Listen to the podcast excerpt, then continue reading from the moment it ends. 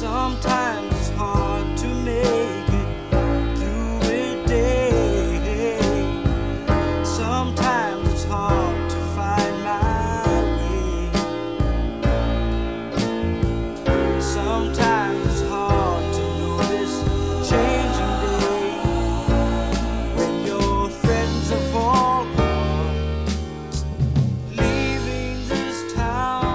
Good morning, and welcome to episode 639 of Effectively Wild, the daily podcast from Baseball Prospectus, brought to you by the Play Index at baseballreference.com. I'm Sam Miller with Ben Lindbergh of Grantland. Hi, Ben. Hello? How are you? Swell. All right. Uh, later in the show, Sahadev will be talking to Andrew Astleford of Fox Sports Florida about the Tampa Bay Rays. In the meantime, we'll be talking to Adam Sobsey about the Tampa Bay Rays. Hi, Adam. Hi guys, how are you? Good. So Adam uh, has written for Baseball Prospectus. He has uh, covered the Durham Bulls, the Rays AAA affiliate, and um, he also co-wrote this amazing book called Bull City Summer, uh, which he sent me because I begged him basically publicly to, and I have never told him this. I've never told him this, but it is one of the most beautiful books and one of the most enjoyable baseball reading experiences I've ever had, and I've been meaning to tell him, but I didn't want to just sort of just fling it at him. But uh, in fact, it is an incredible book. It um, chronicles Adam and, and some photographers and some writers chronicled a, a, a minor league season with tons of photographs, great writing, portraits. Uh, Adam's writing is spectacular in it.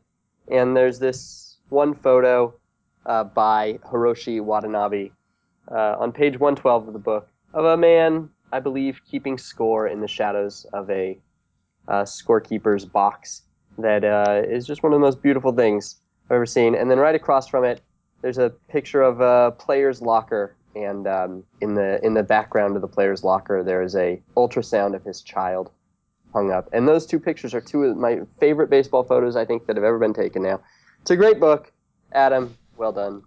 And he's not just saying that because you're here. I saw it on his shelf last weekend and I asked him how he liked it. And he said the same thing. You weren't So even there. It's a great book too because if you want to, you can do it in a night. Like you can just sort of on a Friday evening at eight o'clock just start reading, and if you want to, you can be done with it by eleven, and you can refer back to it and look at the photos from time to time if you'd like. Uh, but it's a it's a beautiful experience. It's like going to a game and having this beautiful game unfold before you. If you guys could write that down and send it to the publisher, that would be awesome. it it was a it was a just really fun to work on and and strange just because um, we had a bunch of artists involved, some of whom knew nothing about baseball and some of whom knew a lot of, about it. And the only directive any of us had was find what interests you and go after it. So the book, I think, does a great job of giving a wide sense of what you can see when you're in a ballpark because you have people like me who are basically focused on the game and nothing else and don't want to be bothered by anything. And then other people who are taking pictures who don't care at all about the game and are looking for anything else, like Hiroshi, whose work I actually like better than anybody else in the book. Who basically, he wasn't even at the ballpark when the game started. He just came in during the day. That was the fun of it for me, was just seeing what everybody was going to come up with. So uh, let's uh, uh, good. I'm glad we got to talk about that. So let's talk about the Tampa Bay Rays Yeah. now. I guess everybody, and I don't want to pollute your prediction too much, but I think everybody who has seen PECOTA has, on the high side, thought that the Rays were kind of one of the more surprising projections because the Rays a weren't very good last year on the surface, and b have seemed to move backwards a little bit with some of their moves, uh, backwards in the sense that uh, they were long-term moves, perhaps, but in the short term, uh, they took away, you know, ar- arguably one of their middle-of-the-order hitters and you know their ace. So, uh, what do you suppose it is that PECOTA or that maybe other projection systems see in in the Rays that, like, for instance, Las Vegas does not. Vegas has the Rays uh, way, way, way lower. Um, do you kind of have any idea what the discrepancy would be due to? I was actually looking at some of the individual player projections today because I was curious, you know, who's going to be that much better than the people they replaced. The PECOTA's very bullish on Nick Franklin, who I mean, hasn't really played a full season in the majors, but I think they have him. I don't have it in front of me, but I think they have him at something and a half wins. There's there's guys like that who are surprising, and I also just wonder if the Rays sup- supposedly, but now in trouble vaunted young pitching is attractive to certain projection models because I was confused about it too. But given that young pitching the Rays have is supposed to be a really nice thing to have in your arsenal, I was wondering if it was that. Now that now that you know Alex Cobb is hurt and Drew Smyly has tendonitis and everything's going haywire already, I don't you know I don't know where that leaves us. It's hard to imagine that lineup scoring a lot of runs. Can we talk about Franklin for a minute? Because Franklin, you could sort of see to some degree what the projection system is looking at. He's always been very young for his levels. He's a middle infielder who has uh, Mhm. traditionally hit very well in the minors and has shown at times a, uh, a, a the power that would uh, seem to presage good things in the majors. And he was actually hitting pretty well in Tacoma before the trade, and then he went to Durham and proceeded to do nothing. I mean, it was uh, 100 at bats, and he hit 210, 288, 290, which is just about as bad as as you can do. Did you get a chance to see him when he was in Durham, and uh, what did you make of the struggles? I did, yes. Um, and I should add that he had this is an extremely small sample size, but I think given that he had just come over from the West Coast and was joining a new organization, I think it does bear some weight. He had an excellent postseason for Durham, which doesn't show up in those numbers, and looked much more confident and much more in command of himself.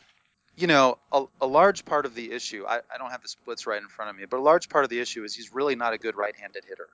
And I, I don't, I mean, obviously they're going to let him do what he needs to do for now.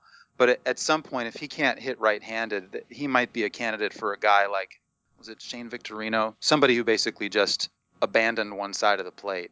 But he plays with plays with a lot of very tight energy, which can serve him well at times. I think he probably came over here. I think I talked to him once about this. Came over here feeling like there was some pressure on him because he was one of the key pieces for David Price.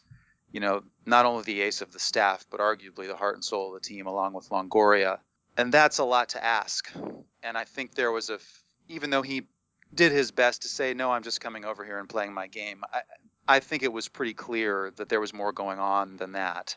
And that he was trying to prove to everybody that he was worth a third of David Price since the other guys were Smyly and you know an 18 year old shortstop prospect who may turn out to be awesome, but we're not going to know that for a while.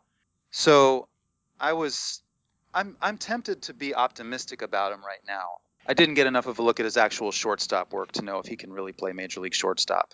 That's why Asdrubal Cabrera is on board.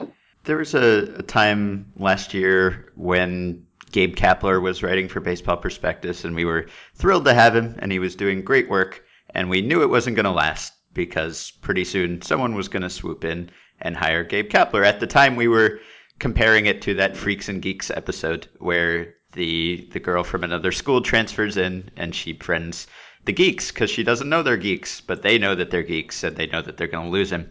So the Rays are kind of the equivalent. They're this low payroll team, and they hit on a great thing with Friedman and Maddon, and they managed to hold on to them for quite a while. And now that run has come to an end, at least with those people specifically. Was there a sense that that upheaval was going to come this offseason? I mean, did you have any idea that that, that run was going to end when it did?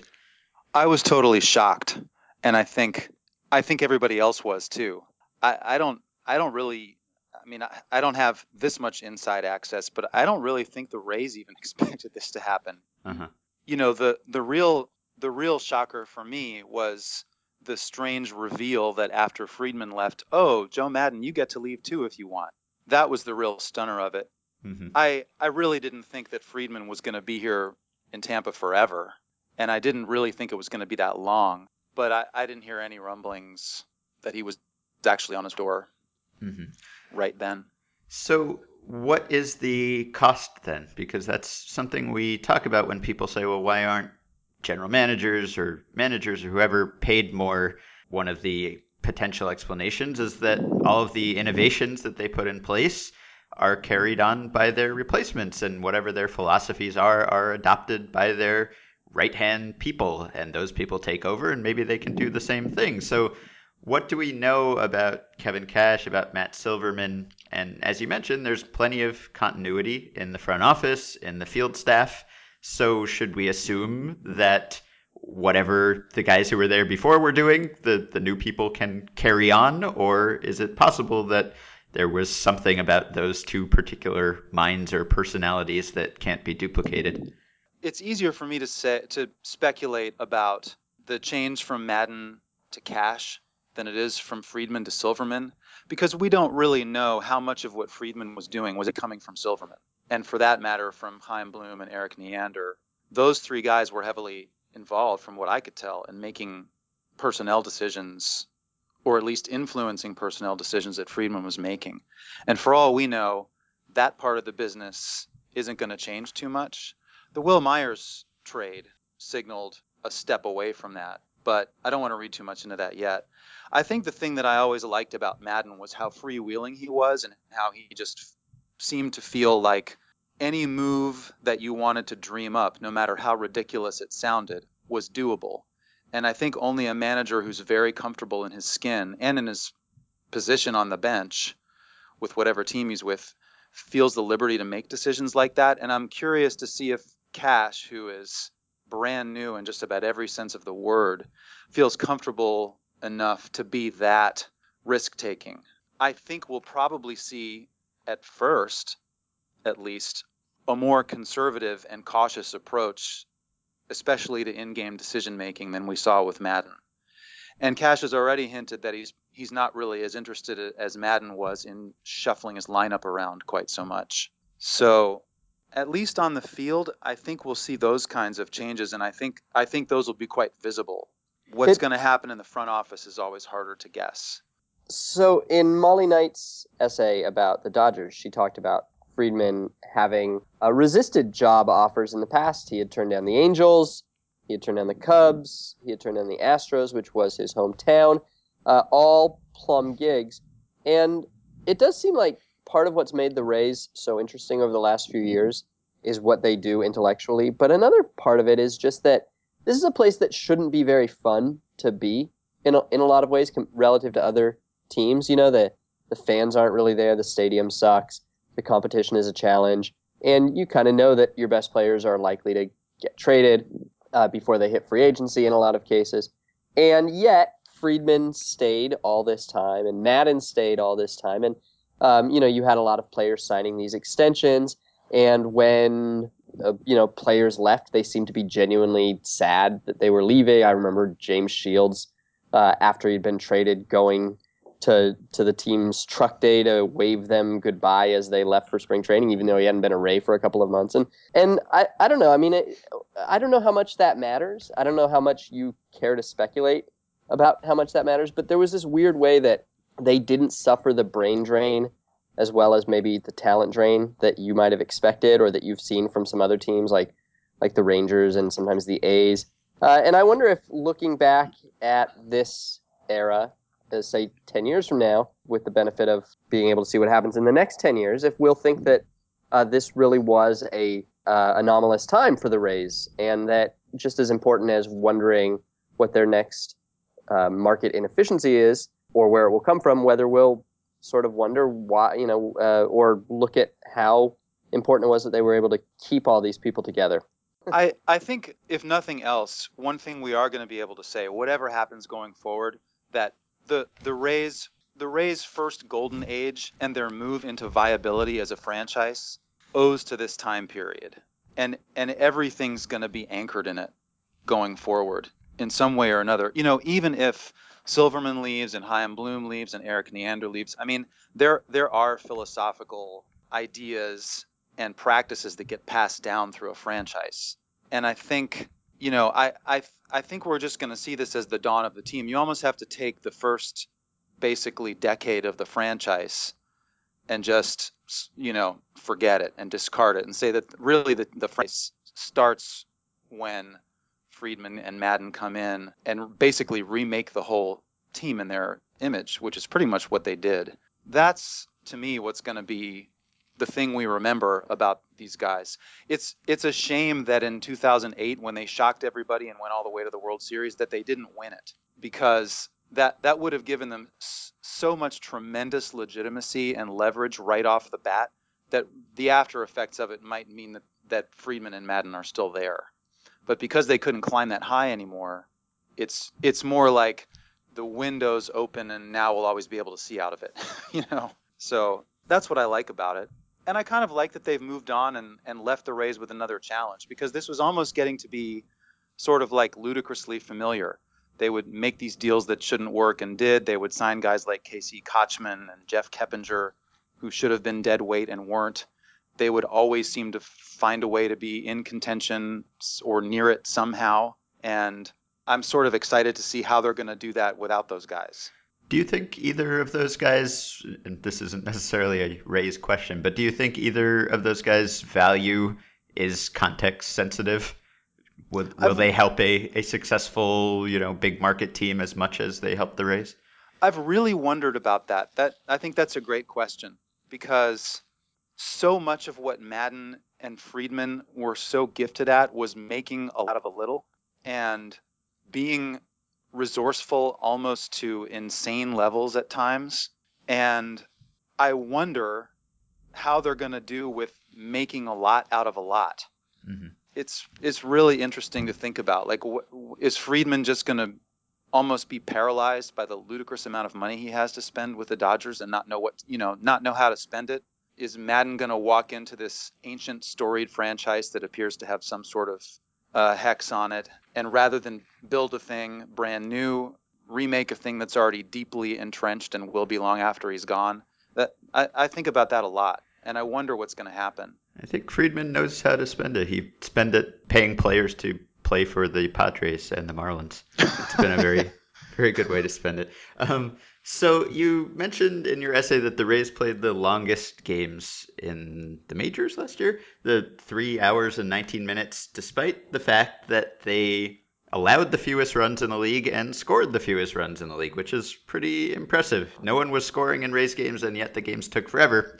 And you broke down why this was. They have a lot of pitchers who took a long time, and it seems like an intentional strategy and it made a very useful literary device for the essay with clocks and time running out and so forth. But what is the competitive advantage of taking a long time, do you think? Well, I think from a pitcher's standpoint, if you can bore the hitter before he steps into the box, I think that can actually work much to your advantage. I remember this is a, a, a, somewhat a slightly different example, but an extreme one, and I've always really liked it a long time ago, Tom Seaver was facing the Pittsburgh Pirates, and it was raining, and it was an important moment in the game. I, I, don't remember what exactly the game was, and he took an extremely long time between pitches to Manny Sanguillen, who was the Pirates catcher at the time. And somebody after the game said, "Why were you standing out there in the rain?" for so long during that at bat and not making pitches to him. And he said, because I wanted him to be as uncomfortable as possible by the time he stepped into the box. And I think to some degree, although you can't control how much rain is falling, there's a weird way in which letting all these seconds elapse just makes the hitters more and more uncomfortable. And I don't really know whether that's an intentional practice of Jim Hickey, the pitching coach, that he's trying to get his guys to adopt. But there are so many pitchers on that team who are essentially adding the equivalent of more rain into the picture for these hitters that I have to think it's intentional. The irony being that when um, Jared Sandberg was announced as the Bulls, the Durham Bulls' new manager. They had a little press conference here not long ago, and I was actually asking him about this and asking him if this is some sort of organizational practice. And he said, on the contrary, in the minor leagues, our pitchers are constantly being told to to speed up. So if it if it's going on up there, it's only going on up there. Hmm. But I I do think it's about making making batters less comfortable in the box. Yeah, I hope that's what it is. Otherwise, it's just wasting time. yeah, that's that's interesting because they the Rays do seem to have a certain uniformity in the types of pitchers they pursue, or I don't know whether it's the types of pitchers that they pursue or the type they develop. But you know, like not only slow guys, but but change ups, you know, yeah. pitchers who throw change ups a lot or throw them to same sided hitters or whatever. It seems like there's a consistency in approach that you don't necessarily see with every team that you can identify a a Rays pitcher. When Jeremy Hellickson pitched for the Durham Bulls, he was an extremely fast worker. He would throw his pitch, get the ball back, and basically look in for the next sign, Mark Buehrle style. And I was shocked when he got to the majors and was taking 20, 22 seconds between pitches. It just seems to be something that either is deliberately communicated to these guys or it's just part of a pitching culture that you inherit once you get to the big league level in that organization. I'm, I'm not really sure. But I think along with the changeup, it is interesting how so much of it seems to be about slowing things down and disrupting timing. Mm-hmm. So you've been covering a portion of the Rays minor league system, so you've seen that up close. And you wrote at length about the experience of covering Josh Lueke for the Classical, and of course, you will not be doing that anymore unless you move to the Mexican League. But there is this perception that the Rays have targeted guys whose character or makeup may be questionable, or guys who have had transgressions on their records. They've had a lot of drug suspensions. Is there a noticeably different character to a Rays AAA team specifically, which is what you've been covering, than than you would see around the rest of the league? Is it is it noticeable the, the type of guys who are in a Rays minor league clubhouse? I never really noticed anything major there. I mean, you know, we'll never know about Josh Soleil because he didn't make it. right. Um, and he seems to have been a serious recidivist there. You know, I uh, Matt Bush was here for a split second. He seemed like a perfectly nice guy, but I also saw him for a couple of minutes. I, I haven't really noticed it, to tell you the truth, and it always, it still manages to take me by surprise when yet another Rays minor leaguer is suspended for drugs or, you know, dismissed from the team or whatever, let go by the franchise. I, you know, I guess we just, wh- what do we say? It's it's a market inefficiency, you know, taking risks on these guys and seeing what they can produce. But in terms of the clubhouse itself, no. I mean, the Rays have been pretty good about stocking that clubhouse in Durham, generally with some veteran guys who sort of hold the tent pegs down for everybody. And it's really pretty hard for just one guy mm-hmm. to disrupt an entire clubhouse like that. Unless he's A Rod, of course. Unless he's A Rod. I mean, it, you know, maybe it's different in the big leagues. I don't know. I, I, would have been curious to hang around the Rays when Manny Ramirez was playing for them for basically spring training. Mm-hmm. But everybody seemed to like him. We should say something about the Myers trade and the Souza trade because yeah. the I, I, Sam talked about the differential between what the projections see in the Rays as a team and what everyone else seems to see in, in them. And I guess you could say that Steven Souza is sort of a microcosm of that. The projection systems think he's a three, four win player. And of course, he's 25, close to 26, and has not been a highly rated prospect. So, which side of that do you come down on in the Souza debate? And why Wil Myers? Why did they decide to do that? The Myers part, since that's I saw much more of him, I will say that Myers really did not seem to be tuned in to what was going on around him very much. That he gave off the impression of being a guy who basically just wanted to get up there and swing the bat. And there were whispers that he did not invest himself in his rehab from his injury with as much intensity as they wanted, and that the the mental makeup part was unsatisfactory and maybe even driving people nuts. How much of that is Bible fact, I don't know, but I heard enough of that that I have to wonder if if part of the reason for letting him go or trading him, I should say, just didn't have to do with the Rays saying we're you know we're trying we're trying to have certain kinds of players around here, and this guy's just not one of them. The proof will be in the pudding later, I guess. Souza's an interesting guy. I saw him play a little bit when he was um, in the inter- inter- international league and liked his game. I you know I'm always skeptical about old prospects, which is essentially what he is. You know, and we have him projected for what would be, I think, the second biggest season among Rays position players after Longoria. Uh-huh. So it's a lot to throw on that guy. If he can do it, I'll have a lot more faith in the in the Rays' ability not to finish in or near the basement and scoring runs again, because I don't see much else in terms of power production.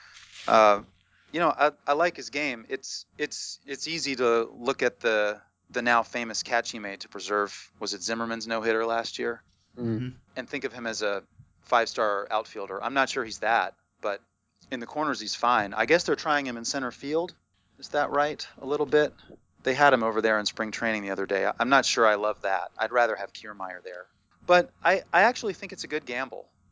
You know, if they if they like Souza's makeup more, I don't really mind essentially swapping Myers out for him, especially if if part of what Myers was doing wasn't just underperforming at the plate, but being a problem in and around the clubhouse. Again, it's only speculation, but I, I, I really do think some of that was what was going on. You get you get such a different look at these guys being in Durham because they're not under the same microscope. They're not uh, they're not uh, you know around like hundred millionaires who kind of enforce a sort of code of of adulthood around them, perhaps. And you also get to see a lot of players who aren't necessarily ever going to be under that microscope. Like they might top out at AAA. So I'm curious if you have a Ray who is either at AAA this year or who has recently been promoted, uh, but that you got to know, who you particularly root for or are rooting for right now. There have been a few. I was, uh, he's not in the system anymore, but I cried a yelp of joy when Shawn O'Malley got called up to the Angels last year. Oh, as we all did. Yeah. Just because that guy was uh, playing for the Bulls in 2012, a season when he had no business being in AAA at all.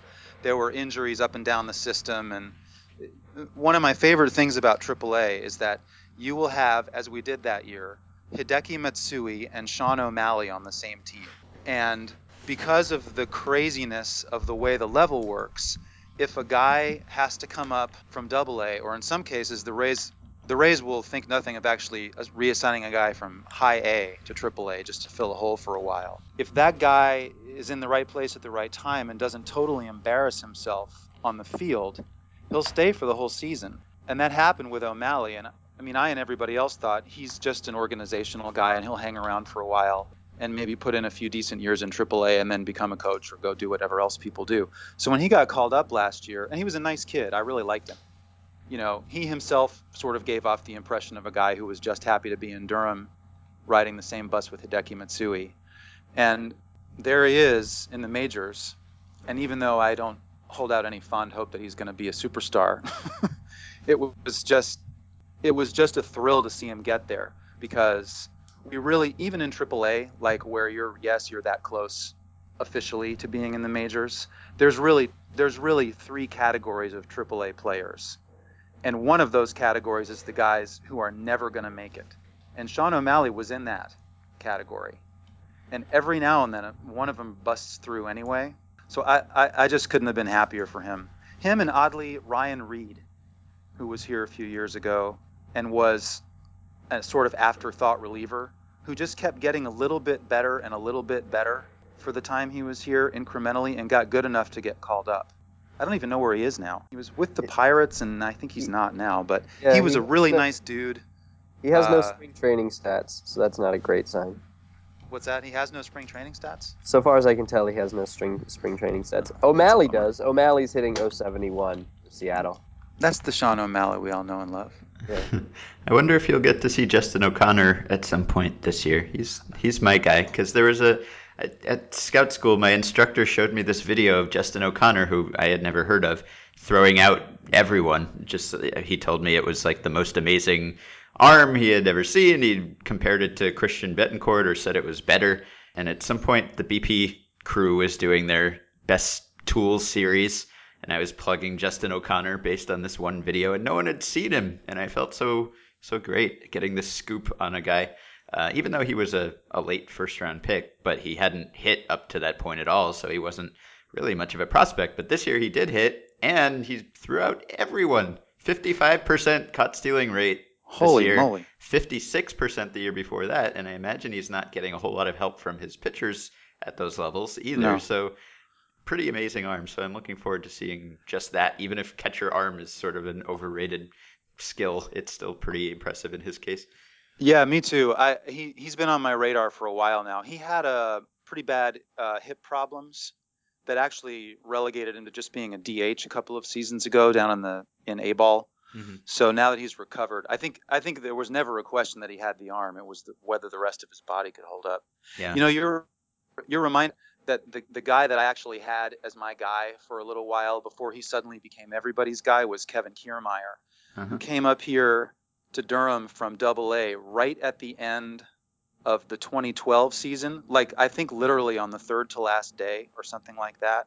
And and in his first game made a couple of highlight reel catches, worked out a couple of pretty intense at bats against guys probably throwing harder than he'd ever seen, and won both of those at bats, and was just playing his butt off.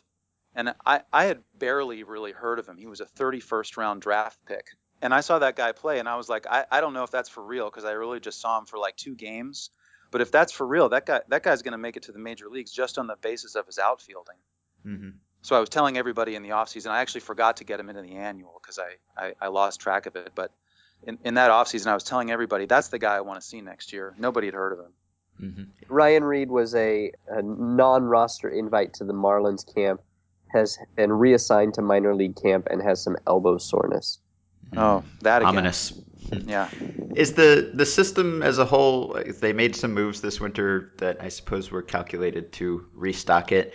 They went from 26th in BP's organizational rankings last year to 24th now. I don't know whether that reflects the actual improvements they made or not, but they have obviously had some trouble drafting in recent years or getting anything from their draft picks post David Price, really Mhm. uh, early early in the draft at least. So, is there anything that you can identify as the source of the problem with drafting, or is it just random bad luck? And uh, do you see any improvement in the system lately?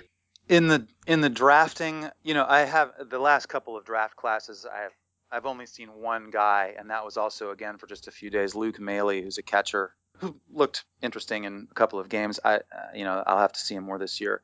I I think you know I think one of the things that everybody's been able to overlook over the last few years because the Rays always seem to have magic beans to throw on their problems is that their drafts have been really bad.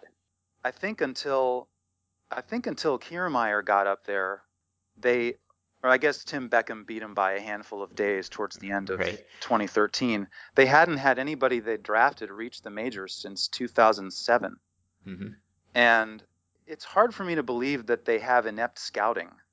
They're good at everything else, and I, I'm I'm tempted to chalk some of it up to bad luck. I will, will say they had a bonanza in 2011 where they they gamed the supplemental pick system and had something like 11 of the first 60 picks in the draft. Right.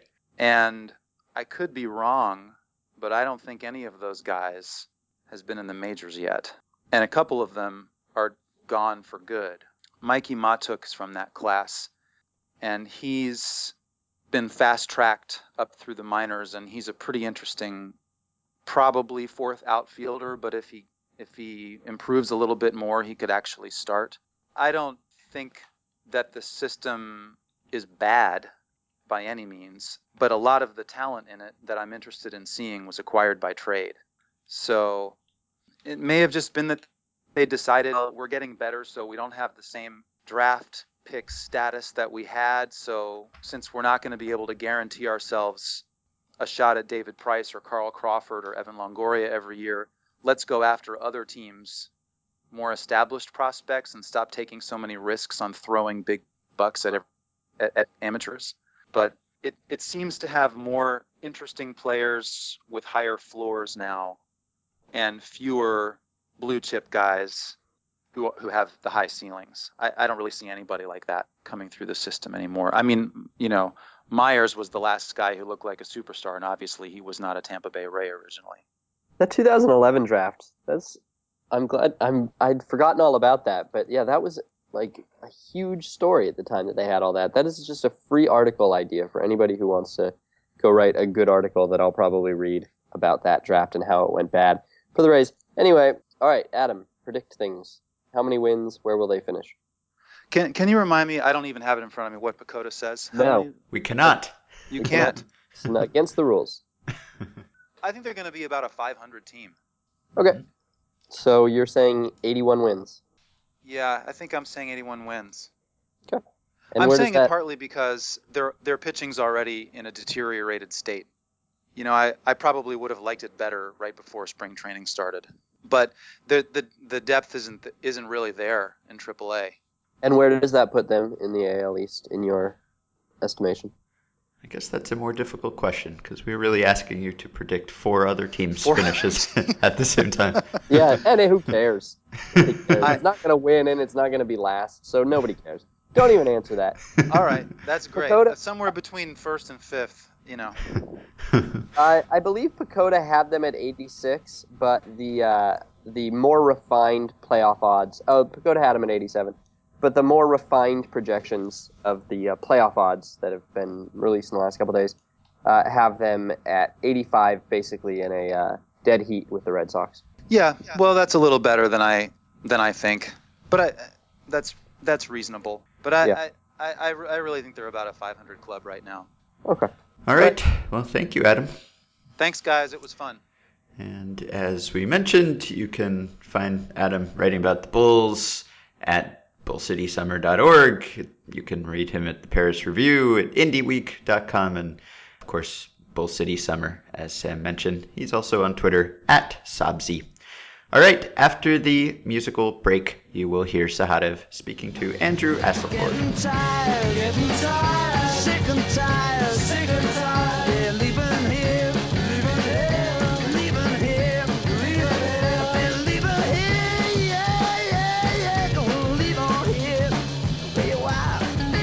Welcome to the second half of the Effectively Wild podcast. I'm Sahadev Sharma, Associate Editor for Baseball Prospectus. With me is Andrew Astleford from Fox Sports Florida. We're going to preview the 2015 Tampa Bay Rays. Thanks so much for joining me, Andrew. No problem. Uh, it's a it's a real different team as far as two of the bigger, uh, maybe the face faces of the turnaround, you could say. Uh, back in 2008, uh, Maddon, Joe Maddon, and Andrew Friedman are both gone. Uh, you know, I, I've always thought uh, if if you're a good general manager, uh, just just your sole departure shouldn't tear apart the franchise. You should have set up a nice base, and I and I believe Friedman did that. Is that the case? Uh, Are people confident that you know that the turnaround that happened in 2008, we they won't just fall right back to the previous Tampa Bay Rays because of the base maybe that's been built? It's interesting. The people within the team will definitely tell you that. Like Matt Silverman, the current president of baseball operations, and Kevin Cash, the new manager, and some of the veterans like Evan Longoria as well. And I think there's more doubt among some on the outside, though, especially the national media. They seem to be really kind of casting off the Rays for the most part before we even begin this season. So it's going to be interesting to see who's proven right, if you will, I guess, as we go through this season and down the line, too. But uh, there is something to your point that this team is built on pitching and defense. It's always been that way for the past few years, at least, under Joe Maddon and Andrew Friedman. And that was the assumption going into this season as well. The you know the just the the pitching staff is going to be so good, led by Alex Cobb and Chris Archer, Drew Smyly, and Jake Odorizzi, and and Matt Moore when he comes back from Tommy John surgery. But recently they've had some injuries, of course, with some tendonitis problems involving you know, Alex Cobb's right forearm and Drew Smyly's left shoulder. So they're going to have to overcome that in April. But they're fortunate that these injuries aren't long term. And yesterday, Matt Silverman said that you know they're hoping that these guys will be back mid to late April and that rotation will somewhat calm down. So I think a lot of it hinges on that, just the pitching and defense with this team. And if they can continue that like they have, you know, throughout most of the Maddon Friedman era, then I think you know there is a chance that they can compete in the American League East. Yeah, you mentioned it right off the bat there. The the rotation, uh, it, it was thought to be a kind of a strong uh, strength of the team and, and maybe a little bit of depth. But uh, you mentioned Cobb, Smyly, and even Alex Colome. Uh, is that how you pronounce it, by the way? Am I Oh, Colome. Yep, uh, Colome. I'm, I'm Yeah. good with that. Okay. Just uh, I, I sometimes I you know you read these names so often, sometimes you don't hear them as often as you as you read them, and then you, you say them out loud, and you're like, wait, did, I, I'm not sure if I'm saying that right. All right. So I mean, he he just uh, he was late arrival to camp, so that kind of I'm sure that set him back a little bit. But he's he's kind of the favorite to be the fifth starter. Came uh, just got out of the hospital with pneumonia. Uh, there's there's kind of a, a jumble going on here in the rotation. The, but it sounds like that they're a they're confident that uh, that these guys will all be ready, if not to start the season, then then soon after. And b is there enough depth to even make up if these guys do have extended absence? Well, we'll find out for sure because to start the regular season, at least, they're going to have to dip into the, some of their minor league talent, if you will. I mean, uh, I think the rotation to start, as of now, it's going to look like Chris Archer, Jake Odorizzi, and perhaps Nathan Karns. And in the last two spots, you know, you could uh, mix and match between guys like Burch Smith, Matt Andriese, Enny Romero, Mike Montgomery, or even Evan, or, excuse me, Everett Teaford has been mentioned as possibly you know, a guy who can sneak into the rotation. So we're going to see. It's going to be fascinating to see how this all kind of comes together in these last few weeks of spring and who will be inserted in the rotation as the Rays wait for Colome to get healthy again, Alex Cobb to get healthy, Drew Smyly to get healthy. And this isn't an ideal situation by any means, especially for a first year manager like Kevin Cash. I'm sure he was kind of hoping that the, the stable thing that this franchise has had for so long, the strong pitching and the strong rotation would be there and be set for the start of the season. And, and they begin with a, a very difficult stretch against mainly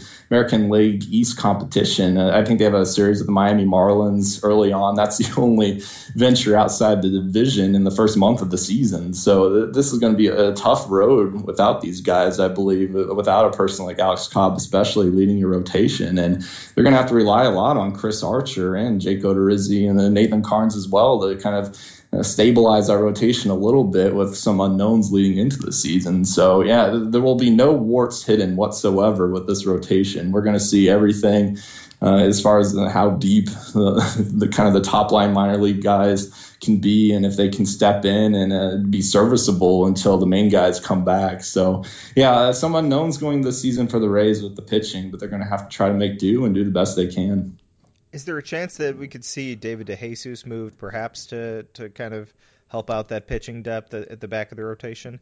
I, I, believe so. I don't think anything's out of the question at this point. I'm a little surprised he's still part of the team, to be honest. I thought he would have been moved in the offseason in a trade, but perhaps they just didn't hear anything they liked at that point. He's been with them throughout the spring, of course, but I believe there could be something just before opening day, perhaps, or you know, just uh, some team in need of outfield depth that will open up to the Rays and uh, deal with David DeJesus. So yeah, I, I, believe we could definitely see some kind of trade, maybe like another Erik Bedard signing with the Rays, or kind of a veteran guy who can kind of be kind of a placeholder in the rotation until some of these uh, guys I mentioned before come back. And so we'll see. You know, I, I definitely think that it, it would be surprising if Dave DeJesus were a part of this team two months from now. So, you know, I think there's a definite possibility that David DeJesus will be dealt sometime near opening day.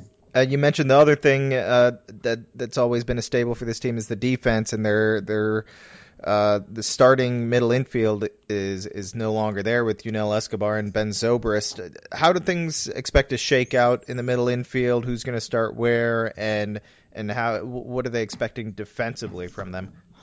Yeah, that was one of the few open position situations uh, in spring. Really, a, a lot of people are already slotted into certain roles, and so there wasn't a lot of drama in spring camp. But you know, the shortstop situation, the second base situation was up in the air, and I think Asdrubal Cabrera will be the starting shortstop for the Rays on opening day. He just looks the part. He's been the most fluid at the position in spring until he's a veteran there, and he's told Kevin Cash too. It's like I'm most comfortable at shortstop. I'll play second base if you need me to, but I want to be at one position all year, and he wants that position to be shortstop. So and I believe he'll be the starting shortstop for the Rays. And then second base, you can see a platoon situation with a person like Tim Beckham, perhaps Nick Franklin you know, Logan Forsythe. So I think you'll see a variety of faces at second base. But going to the spring, there were some questions. You know, maybe Nick Franklin could sneak into the starting shortstop role or Tim Beckham or someone like that. But I think it's definitely going to be Asdrubal Cabrera at shortstop for the Rays this year with the platoon situation at second base with some of the names I mentioned before,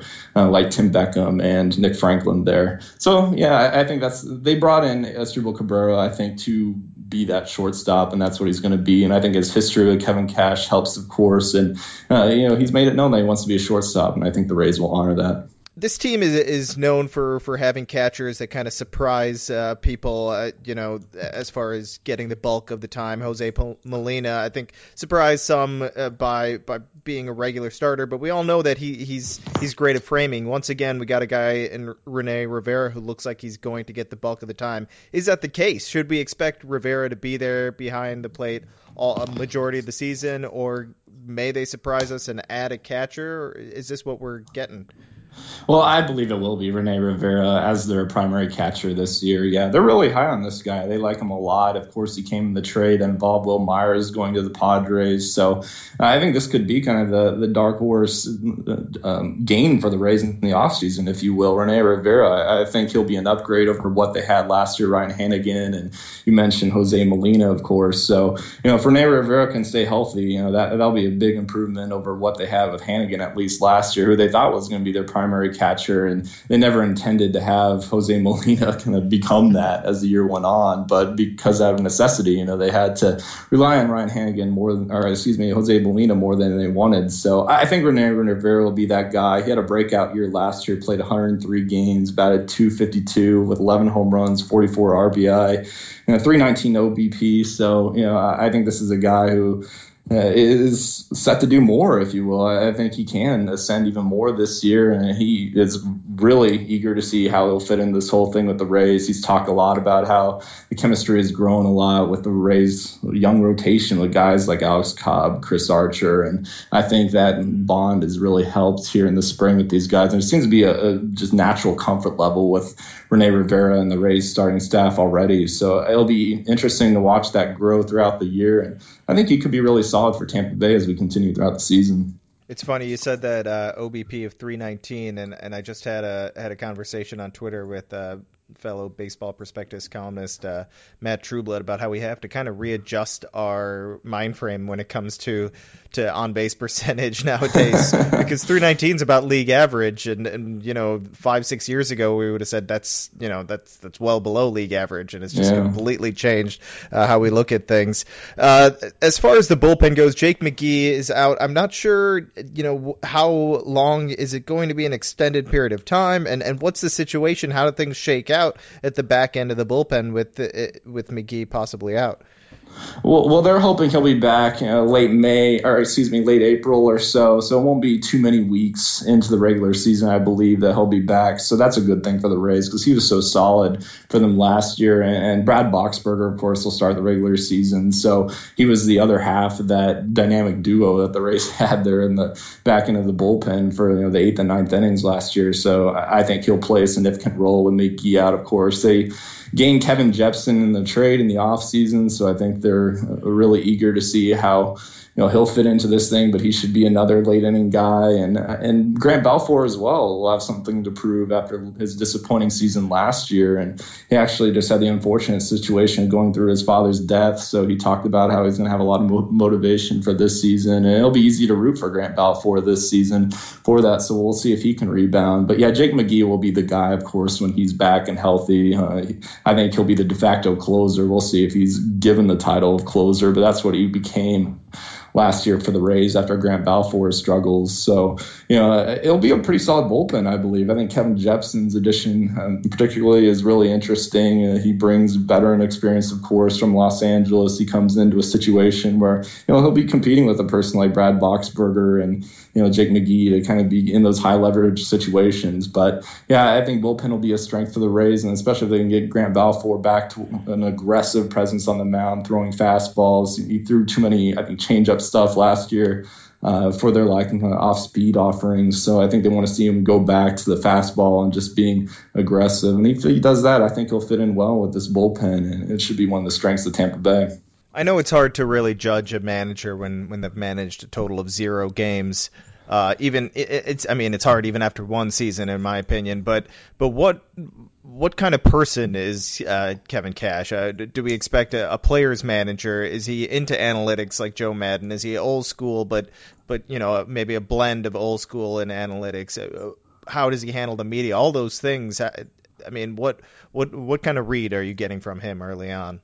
Yeah, he's a, a good guy, a solid guy. I believe he relates well with the players. He's the youngest active major league manager at age 37. So in that way, I think he has an instant connection with players and a credibility there. And uh, you know, I, he's a different person than Joe Maddon for sure. Joe Maddon, you could ask a question him, and he'd relate it to something he'd gone through and you know, coming up through baseball and talk for 20 minutes or so just on that one question alone. And Kevin's a little more direct and just you know business like. He's, he's very open to the media so far, of course, and it's been good in that way. But he's just a different person, and he needs to be himself. And I thought that was one thing when the Rays were going through their manager search, and it was just something that they had to hire someone who was comfortable kind of parting from what the Rays had been under Joe Maddon and creating his own thumbprint on the position. I think Kevin Cash is doing that so far. And, you know, he's relied on a person like Tom Foley, who will be his bench coach this year. And Tom has that history with the Rays during the Joe Maddon era. So there's some connection there in that way. So I think he'll be able to lean on a person like Tom and, and Jim Hickey as well, the pitching coach. You know, he was here too when